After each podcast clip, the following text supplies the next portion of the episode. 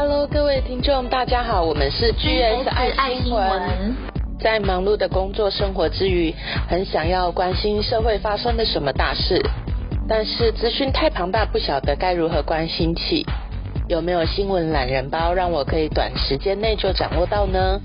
因此，开始了这个节目。我们 GSI 新闻每周会挑选三到五则的当周要闻，只需要十分钟左右，就让您可以掌握社会的大小事。新闻播报结束之后，大约两分钟的时间，让我们一起来为了生活的台湾一起祈福。我是 Grace，我们都是正在为了梦想而在职场上奔波的上班族。今天由我 Shirley 来为您播报三则新闻。为您播报的是二零二一年五月二号到五月八号这一周的新闻要闻。资料来源主要是环宇新闻台、联合新闻网、CNA 新闻网、黑后健康新闻网、自由财经新闻网、苹果日报新闻网、中央流行疫情指挥中心记者会。首先，第一则新闻就是台湾最近的疫情状况。华航还有诺富特旅馆。新冠肺炎的群聚案不断的扩大，累计确诊的人数超越了布桃的群聚案。布桃呢是二十一个人确诊，华航还有诺富特旅馆目前呢这个群聚案呢总共有三十一个人确诊，包括有十二名华航本国籍，还有印尼籍的机师，有一名的空服员，有七个家庭群聚，七个家庭的这个。感染人数是十二个人，还有五名诺富特饭店的员工，还有一名饭店的外包商染疫。这是到五月八号为止的统计数字。总共呢有十八起本土的案例，有十三名机师组员感染源正在调查中。按照目前的基因定序调查，是属于三起不同的感染来源，三个哦。诺富特事件跟华航的机师呢有一定的关联。那华航的话，总共有十四名机师，还有一名空服员确诊，其中有六位机师在传染给家人，总共九位确诊。诺富特旅馆饭店的相关人士包含。房务主管、餐饮部、房务部工程员工，还有一个外包的水电工，总共有六人确诊。其中有一位主管呢，再传染给三个家人。指挥中心有公布部分的病毒基因定序的结果，发现呢有三组不同序列的英国变异病毒株。台湾感染症医学会理事长黄立明。在前几天接受记者采访的时候，就说很奇怪，非国际线的还有长荣航空啊、新宇航空等等，但是不知道为什么就是华航的机师有确诊，并且他也强烈的建议，应该是华航全体员工都要接受裁剪，但是目前指挥中心还没有让全体的员工都接受裁剪。不过五月八号呢，有一名华航的教官确诊。该教官啊，每天都会和学生面对面的上课，还会在密闭的模拟机里面呢进行教学。所以我其实蛮同意黄医师所说的，应该要全体华航员工都要裁剪才是。我们可以注意一个点啊，就是疫情指挥中心有公布说，确诊的机师呢跟空服员他们在自主健康管理期间有外出聚会。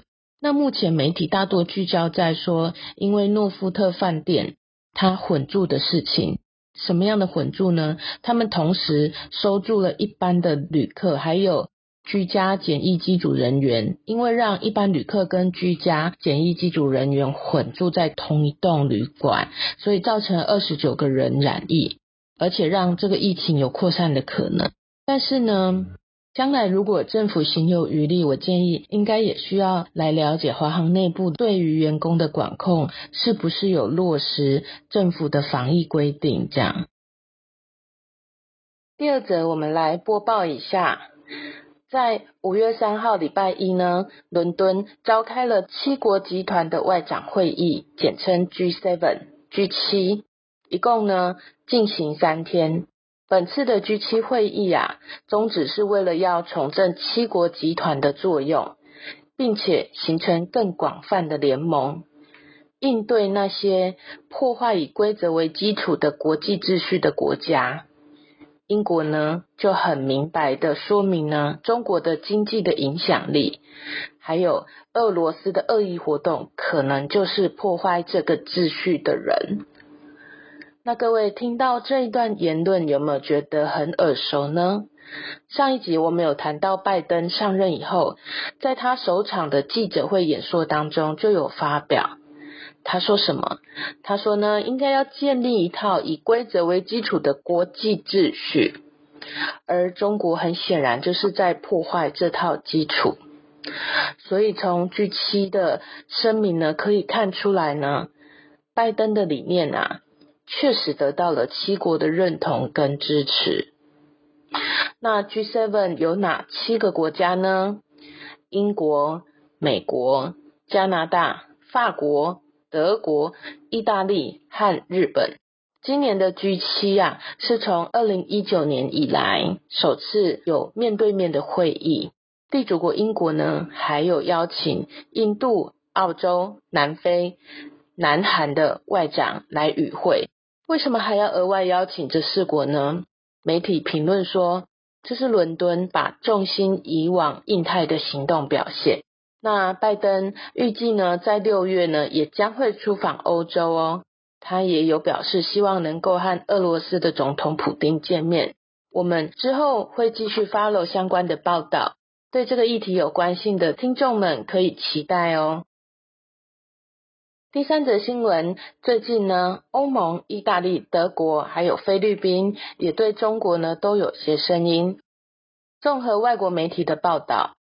欧盟和中国的投资协定，也就是欧中投资协定，在去年底的时候，欧盟和中国已经达成了共识。在今年二月呢，中国呢更成为欧盟最大的贸易伙伴。然而，今年的三月的时候，欧盟就以新疆维吾尔少数民族受迫害为由，制裁了四名中国的官员。那中国马上就对欧洲的政界人士和研究机构。实施报复性的制裁。五月五号的时候，欧盟委员会宣布，有鉴于双方你来我往的制裁行径，所以这个投资协定的批准程序暂时要停止。欧盟执行委员会副主席杜姆布罗夫斯基斯也指出，现阶段的关系啊，并不适合批准这个投资协定。意大利政府也是，他们原本很热情的支持习近平的一带一路的提议。现在呢，却出手阻止中国企业的收购计划。即使呢是中国前十大贸易伙伴的荷兰，也变得更谨慎，更努力保护自己国家的高科技企业不要被中国收购，而且也制定了专门的中国政策。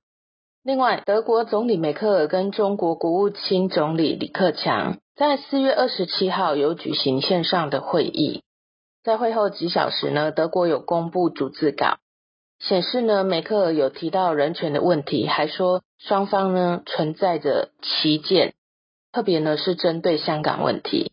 上述的案例显示出欧洲采取了更强硬的态度来面对北京，这是彭博社的看法。彭博社呢认为这些都暗示欧洲的大国逐渐倾向支持拜登政府对中国的看法。不只是欧洲，让我们来看看菲律宾。中国和菲律宾因为南海的主权争议而呈现紧张关系。今年三月，有数百艘的中国船出现在菲律宾专属的海域。菲律宾当然有提出说希望中国的船要离开的要求，但是北京一再拒绝这个要求，因此呢，双方的紧张态势升高。在五月三号，菲律宾的外交部长陆欣在对呢滞留南海的中国船只发表了强硬的言论。他在推特呢发文写道：“中国，我的朋友，我该多有礼貌的说呢？让我想想。哦，叉叉叉的滚出去！这个叉叉叉，各位就可以自行想象哦。他形容中国是怪物。”一个丑陋的怪物正纠缠着一名帅哥，但其实这位帅哥是想当朋友的。杜鑫如此发表。那当我们都知道，杜兴说的想当朋友的这个帅哥是谁？当然就是菲律宾啦。好的，我们今天新闻要闻的报道呢，到这里。接下来会帮这些新闻祷告，因为人的界限就是神的开始。那些超过我们能力所能处理的问题，就请神来帮忙吧。这也是每个人在自己的位置上都可以为这世界做的事。过，如果因信仰不同，也非常感谢您听到这里，我们就下周见喽。喜欢请记得订阅并给五颗星，有任何想法也欢迎留言告诉我们。至于好奇祷告是什么，又该如何祷告的人，可以继续听下去哦。亲爱的神，感谢您从今年拜登上任开始，不再像前任川普一样。拜登他愿意恢复维护国际秩序的老大哥的身份。从美国开始，我们逐渐看到英国、欧洲还有日本等等大国，也都形成了维护民主秩序的结盟，来对抗专制的中国跟俄罗斯等等。这时的国际氛围已经改变了。之前中国对世界各国伸出了经济的援手。欧洲各国因为和中国有经济方面的合作关系，所以如果台湾受到中国的胁迫的时候，之前大国都无法做些什么。然而现在状况已经不一样了。如今中国如果对台湾有任何的武力侵犯的军事行动，在现在这种国际氛围之下，他们绝对不会坐视不管。不仅如此。欧盟也表态支持台湾能够加入世界卫生组织，这样的改变对我们台湾越来越友善的各国，而且台湾在国际地位能够逐渐上升，这真的是很值得感谢的事情。我们将这样的感谢献上给神。旧约圣经当中，南犹大的约西亚王在位的时候，他们也是一个罪恶小国。然而，因为他们极度爱神的关系，神透过埃及这个强国来在军事上帮助了南犹大王。如今的局势让我们不得不联想到这一段圣经，因此我们恳求台湾也能够成为极度爱神的国家。亲爱的神啊，我们悔改，为了我们自己的国家命运、民族的命运。如果连我们自己都带着冷淡的心情的话，我们为此来悔改。希望台湾真的能够栽培出更多懂得为他人来贡献自己、懂得为社会、为国家民族来贡献自己的优秀人才。我们也为了台湾能够迎来梅雨而祷告，还有也为了五月底登场的世卫大会能够有助于台湾重新加入 WHO 来祷告。愿这样的爱的恳求能够被神悦纳，奉主基督得胜之名祷告，阿门。